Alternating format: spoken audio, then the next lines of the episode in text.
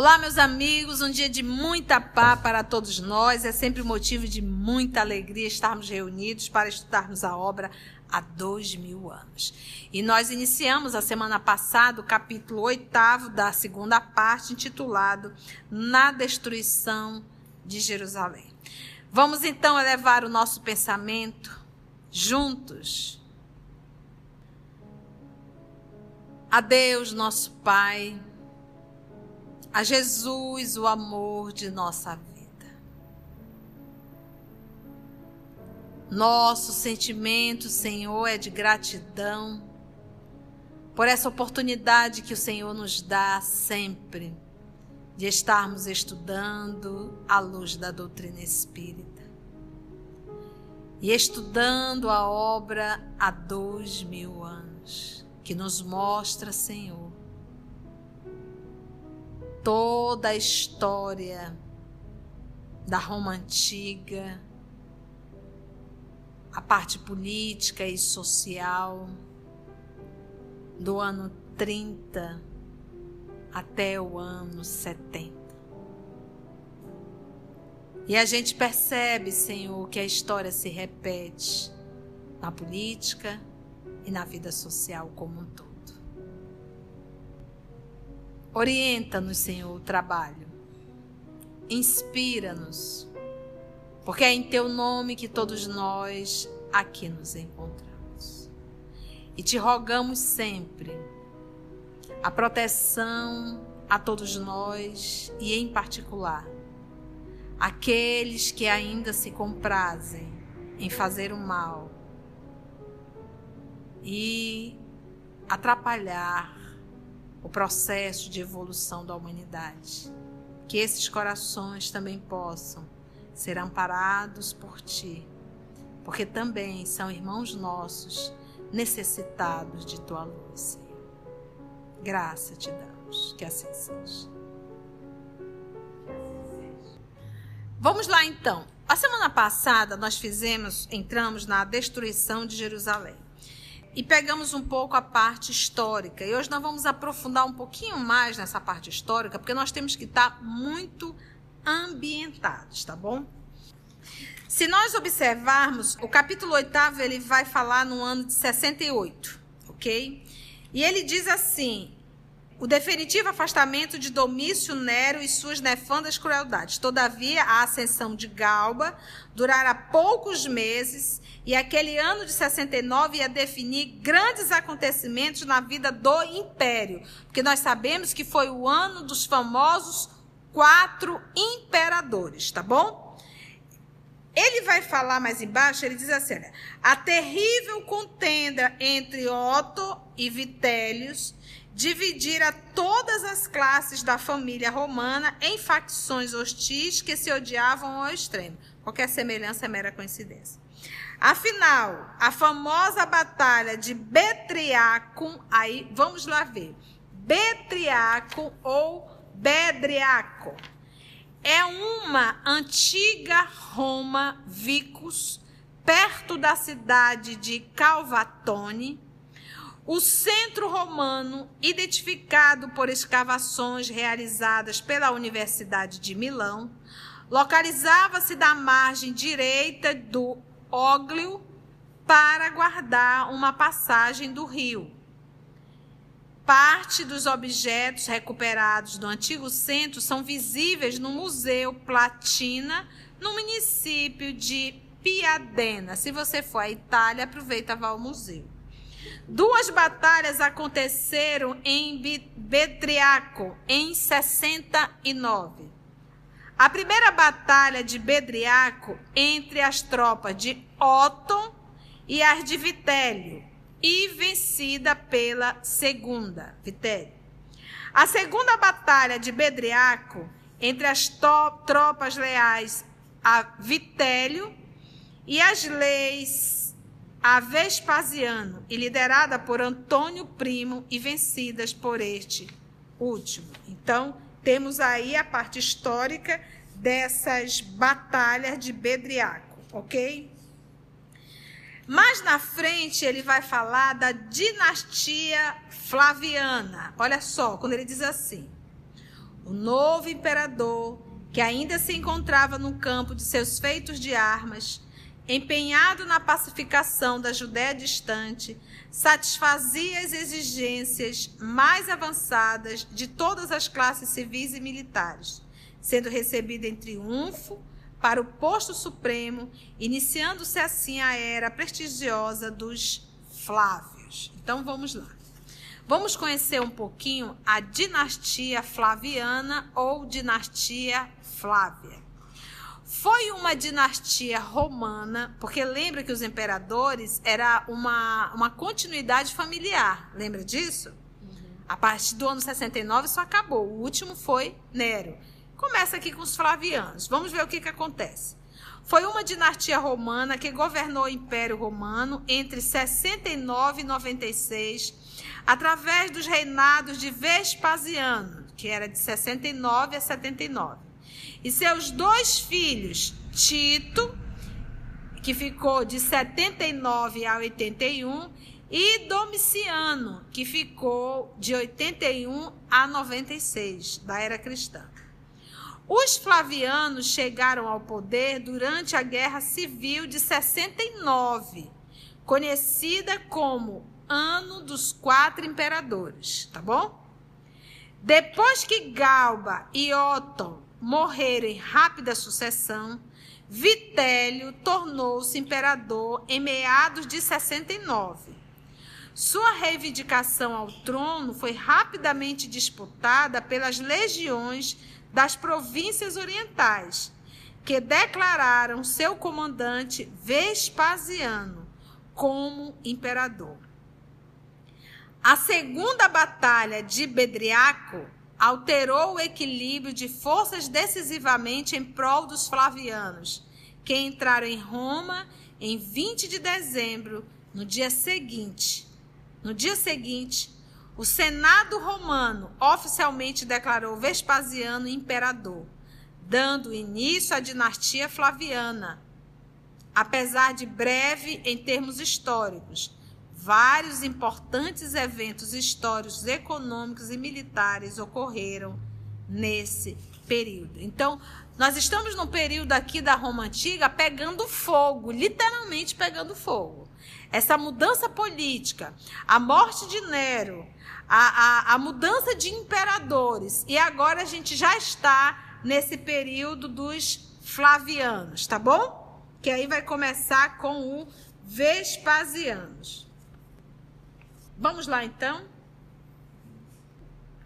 Vespasianos integrava aquele grupo de patrícios operosos que contribuíra sem alardes para a queda dos tiranos. Amigo pessoal de Públio Lentulus, o imperador se tornara famoso, não só por suas vitórias militares, mas também por seu criterioso tirocínio, tirocínio, gente, capacidade de discernimento, tá bom?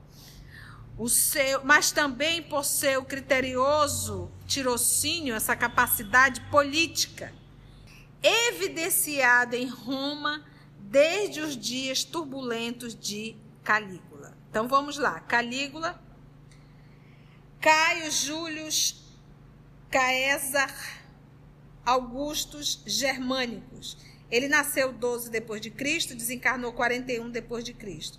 Também conhecido como Caio César Romano ou, perdão, Caio César ou Calígula. Foi imperador romano de março de 37 até o seu assassinato em 41. Foi o terceiro imperador romano e membro da dinastia Júlio-Claudiana, instituída por Augusto. A sua alcunha, Calígula, a qual significa botinhas em português, foi posta pelos soldados das legiões comandadas pelo pai, que achavam graça em vê-lo mascarado de legionário com pequenas caligas, ou seja, sandálias militares. Sob a sua orientação administrativa e abrir-se uma trégua nas imoralidades governamentais. Inaugurar-se-ia novo período de compreensão das necessidades populares e na rota dos seus planos econômicos financeiros, o império ia caminhar para os dias regeneradores de uma era nova. Vocês estão vendo que a política, gente, sempre existiu. Tira daqui, leva para lá, rouba daqui, desvia ali. Abuso do poder sempre existiu. Então, por que, que a gente diz que os erros se repetem? Porque a gente volta para viver a mesma experiência e a gente repete o que errou outrora. E se enrola e se banana mais ainda. Públio recebeu todos os acontecimentos com a velada alegria possível aos seus 67 anos de lutas e fortes experiências da vida. Sob a claridade serena da velhice, todavia, sua fibra moral e resistência física eram as mesmas de sempre. Dentro da perspectiva de melhores dias para as realizações patrióticas, Considerava agora como bem empregado todo o tempo que roubara a filha cega para atender ao trabalho do bem coletivo. Porque quantas vezes ele se ausentou do lar para poder ficar dentro do império, trabalho pelo império e deixava a filha cega, né, precisando dele. Mas ele diz que agora está valendo a pena, porque ele começa a ver a, a, a política tomar forma, porque nós sabemos que Nero abusou e abusou muito. E foi desse estado de espírito, com a consciência satisfeita, pelo dever cumprido, de conformidade com as suas concepções, que se dirigiu ao palácio para atender a chamado especial do imperador, que, muitas vezes, não deixou de recorrer ao conselho dos seus mais antigos companheiros de ideal. Disse-lhe Vespasianos, na intimidade tranquila de um dos magníficos gabinetes da residência imperial: Senador, mandei chamá-lo para me amparar com a sua tradicional dedicação ao império na solução de assunto que julgo de suma importância. Dizei, Augusto. Respondeu Públio comovido. Mas o imperador gentil cortou-lhe a palavra. Nota de Emmanuel. Vespasianos esteve em Roma logo após a sua proclamação. Olha que nota interessante, né?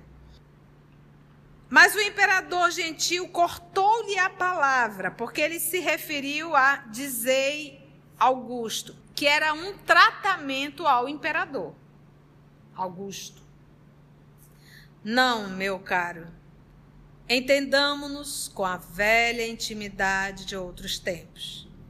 Deixemos por um instante os protocolos. E Vendo que o senador esboçava um sorriso de reconhecimento à sua palavra fluente e generosa, continuou a expor a questão que o interessava. Então a gente observa que o Públio era amigo de Vespasiano. Mas ele, como um bom senador, um bom político, um homem lúcido, disse: agora eu não vou conversar com meu amigo, agora eu vou conversar com o imperador. Logo tem protocolos. Então ele chegou com o protocolo, porque ele não sabe quantas pessoas entram no poder, estando no poder, muda tudo. Você não pode chegar lá tratando como se fosse seu coleguinha. Então, vamos lá fazer o protocolo. Se o imperador decidir, que foi o caso do Vespasiano, ele se tem. Então, pronto. Não vai precisar do protocolo. Mas ele chegou, foi preparado para isso, né? Com o protocolo. Mas vamos lá, vamos ver o que, que o Vespasiano quer. E Vendo que o senador esboçava um sorriso de reconhecimento à sua palavra fluente e generosa, continuou a expor a questão que o interessava.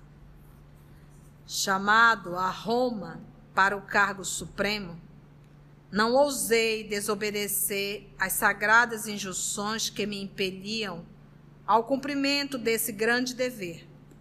Embora obrigado a deixar meu filho na obra de pacificação na Judéia amotinada. Trabalho esse que considerarei em toda a vida o meu melhor esforço pela vitalidade do império, no desdobramento de suas gloriosas tradições. Acontece, todavia, que o cerco de Jerusalém se vai prolongando demasiado, acarretando as mais sérias consequências para meus projetos econômicos no programa restaurador que me propus realizar no governo. Porque você sabe que uma guerra não acontece de graça. Tem que bancar. E ele diz aqui que estava se estendendo muito. E a Judéia sempre foi uma província problemática. Sempre foi, porque os judeus eram extremamente revoltados. Nós sabemos a raiva que eles tinham de pagar os impostos, porque o que pesava eram os impostos. Suponho que o meu valoroso Tito esteja necessitando de um conselho de civis, além dos assistentes militares que eu acompanho na arrojada empresa. E lembrei-me de organizá-lo tão somente com os amigos mais íntimos que conheçam Jerusalém e suas cercanias. Quando das minhas primeiras incursões na edilidade, ou seja, no magistrado romano, tá, gente?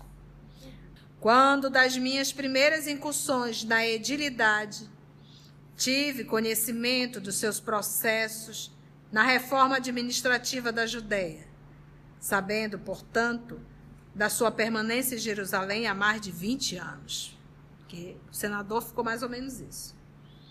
Era, pois, meu desejo que aceitasse, com outros poucos companheiros nossos, a incumbência de orientar melhor a tática militar de meu filho.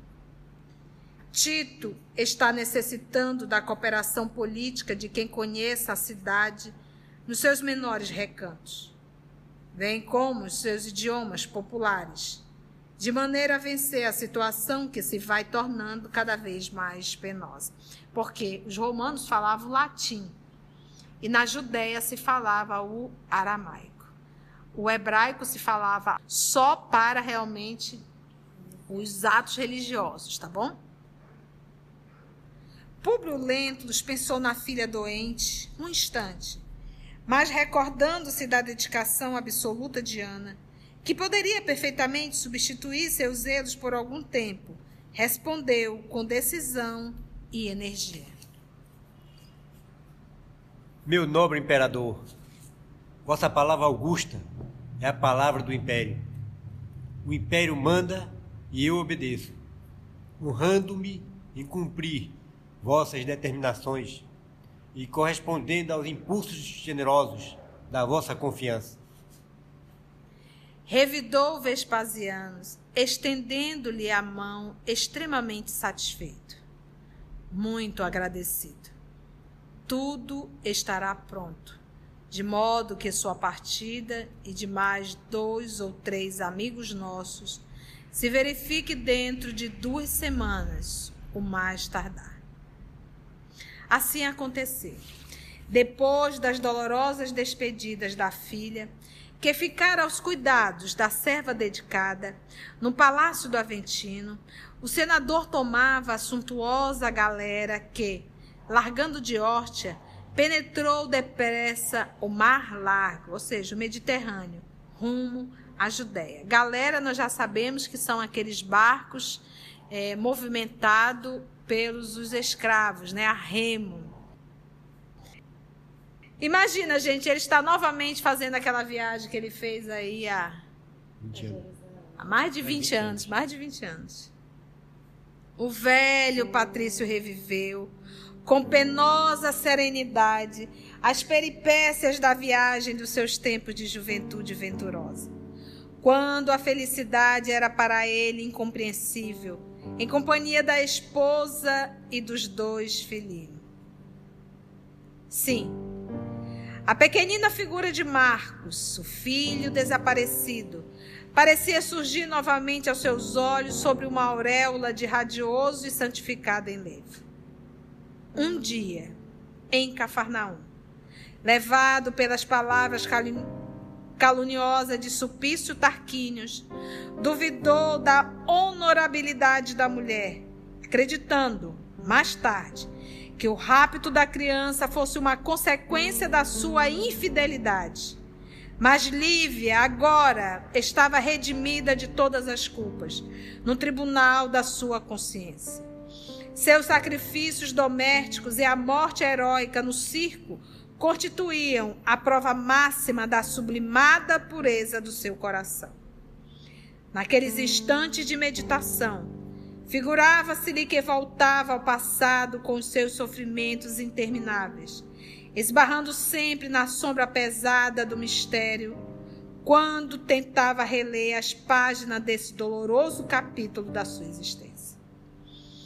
A que abismos insondáveis e desconhecidos teria sido levado o pequenino que lhe perpetuaria a estirpe nobre?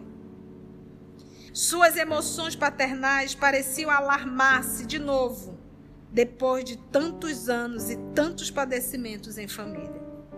Mas, embora lhe flutuasse no íntimo as mais penosas dúvidas, o senador, na rigidez de sua infibratura, ou seja, de sua firmeza moral, preferia crer consigo mesmo que Marcos Lentulus havia sido assassinado por malfeitores vulgares, dados ao roubo e ao terrorismo, para nunca mais requisitar os seus desvelos paternais.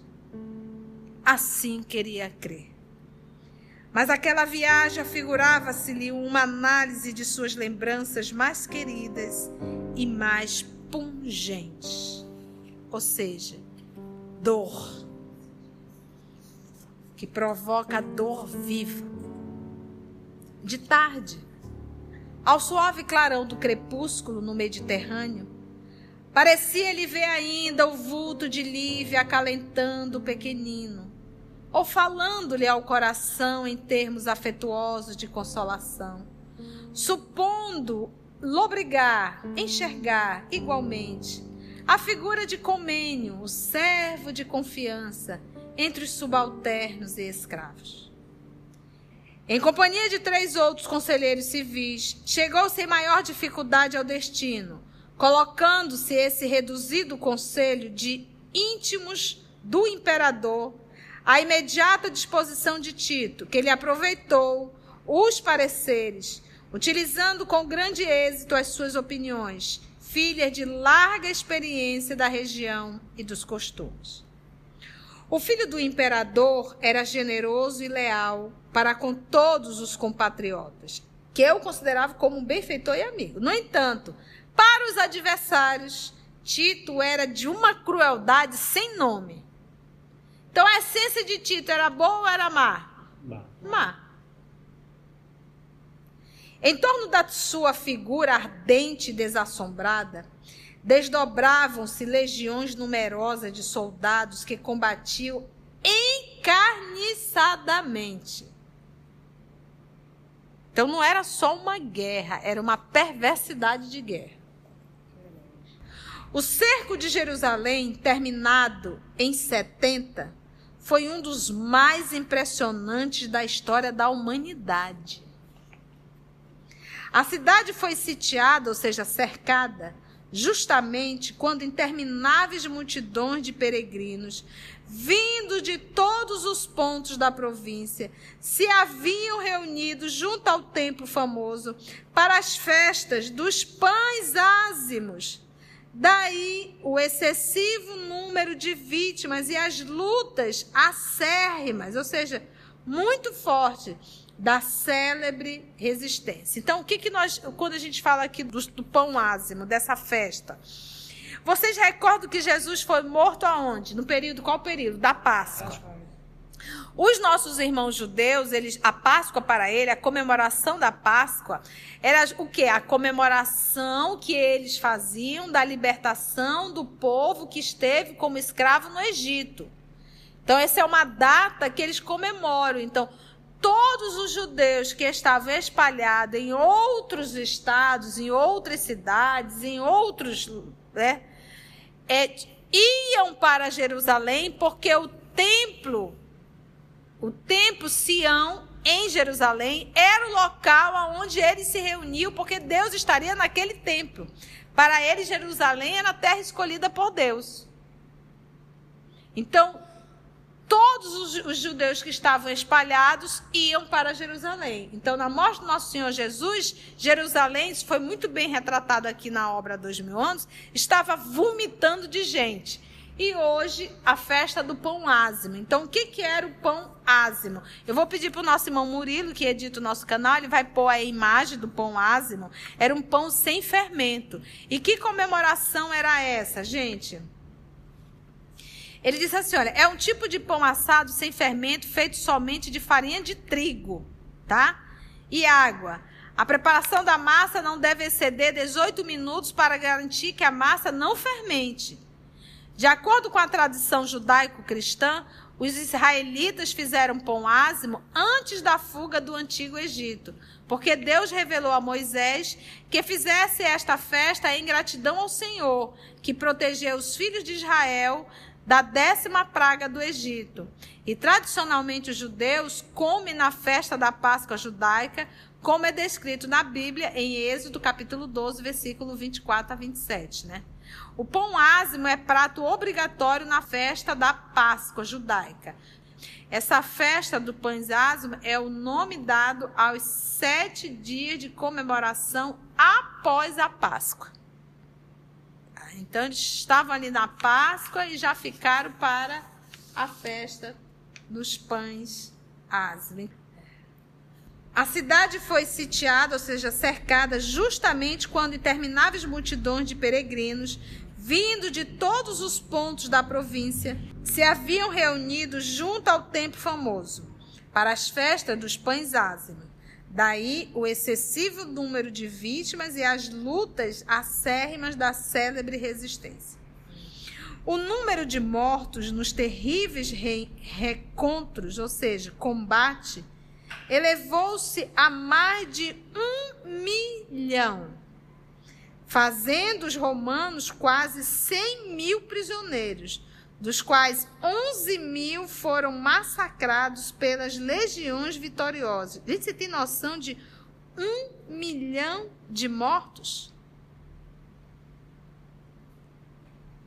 Quase 100 mil prisioneiros, dos quais 11 mil foram massacrados pelas legiões vitoriosas, depois da escolha dos homens válidos. Então, aqueles que eram atleta, esses foram presos para serem escravos entre cenas penosas de sangue e de selvageria por parte dos soldados.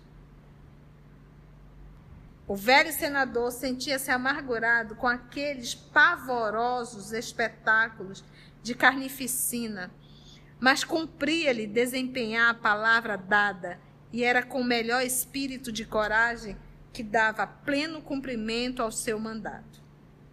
Seus pareceres e conhecimentos foram, muitas vezes, utilizados com êxito, tornando-se íntimo conselheiro do filho do imperador. Diariamente, em companhia de um amigo, o senador Pompílio Crasso visitava os postos mais avançados das forças atacantes. O Pompílio Crasso, gente, ele volta no livro 50 anos depois, é o Euvídio, justamente o pai da nossa menina Célia. Verificando a eficácia da nova orientação observada pela estratégia militar dos seus patrícios. Os chefes de operações várias vezes lhe chamaram a atenção para não avançarem muito em suas atitudes de desassombro, mas Públios lentos não manifestavam o menor receio, realizando na sua idade minuciosos serviços de reconhecimento topográfico da famosa cidade. O que, é que ele tem de lá reconhecer o terreno, né? Fica quieto. Devia ficar sossegado, né? Mas olha o que aconteceu. Afinal, na véspera da queda de Jerusalém, já se lutava quase corpo a corpo em todos os pontos de penetração havendo incursões de parte a parte nos campos inimigos, com a recíproca crueldade contra todos os que tivessem a infelicidade de cair prisioneiros. Gente, eles já estavam lutando corpo a corpo. Apesar do zelo de que eram cercados, eu fico imaginando aqueles filmes que a gente assiste, né? Aqueles filmes romanos e diz, ai que exagero. Mas quando a gente lê isso aqui, diz, é, esse povo estava todo lá, recebeu só. Era só lembranças para fazer o filme, né? Para reviver tudo com tanto, né? Apesar do zelo de que eram cercados, Públio e o amigo, em virtude da coragem de que davam testemunho, caíram nas mãos de alguns adversários que, ao lhes observarem a indumentária de altos dignatários da corte imperial, os conduziram imediatamente a um dos chefes da desesperada resistência. Instalado num casarão, à guisa de quartel, próximo da Torre Antônio. Públio Lentulus, observando as cenas de selvageria e sangue da plebe anônima e amotinada, que exterminava numerosos cidadãos romanos sob as suas vistas, lembrou a tarde dolorosa do Calvário, em que o piedoso profeta de Nazaré sucumbira na cruz, sob o vozerio terrificante das multidões enfurecidas, enquanto caminhava tangido com brutalidade e aspereza. O velho senador considerava igualmente que, se aquele momento assinalasse a sua morte, devia morrer heroicamente, como sua própria mulher, em holocausto aos seus princípios, embora houvesse fundamental diferença entre o reino de Jesus e o império de César. A ideia de deixar Flávia Lentulha órfã do seu afeto preocupava-lhe o íntimo. Todavia, ponderava que a filha teria no mundo a dedicação generosa e assídua de Ana, bem como um amparo material da sua fortuna. Foi nesse estado de espírito, surpreso com a sucessão dos acontecimentos, que atravessou longas ruas cheias de movimento, de gritos, de impropérios e de sangue. Pessoas, gente, que situação, né? Jerusalém, tomada de assombro, mobilizava as derradeiras energias para evitar a ruína completa. Vocês lembram que Jesus avisou que não iria ficar pedra sobre pedra. Ao cabo de algumas horas, extenuados de fadiga e sede, Públio e o amigo foram introduzidos no sombrio gabinete de um chefe judeu, que expedia as mais impiedosas ordens de suplício e morte para todos os romanos presos, revidando as atrocidades do inimigo. Bastou que Públio fitasse aquele velho israelita de traços característicos para procurar, sofregamente, ansioso, uma figura semelhante no acervo de suas lembranças mais íntimas e mais remotas. Não pôde, porém, de pronto identificar aquela personagem. O velho chefe, contudo, Pousou nele o olhar astuto e, fazendo um gesto de satisfação, exclamou com uma chispa de ódio a lhe transparecer de cada palavra: Ilustríssimos senadores, eu vos conheço de longos anos. Cenas do próximo capítulo. Queridos amigos, quanta emoção! Prepare o seu coração, que vai ficar mais forte ainda. Nosso sentimento é de gratidão. Agradecemos a Deus, nosso Pai. Agradecemos a espiritualidade amiga pela força que nos dá, pela coragem. Rogamos-te, Senhor, a tua bênção e que nós possamos sempre compreender que tudo aquilo que plantamos, a colheita é obrigatória. Graça te damos, amado Mestre Jesus, que assim seja.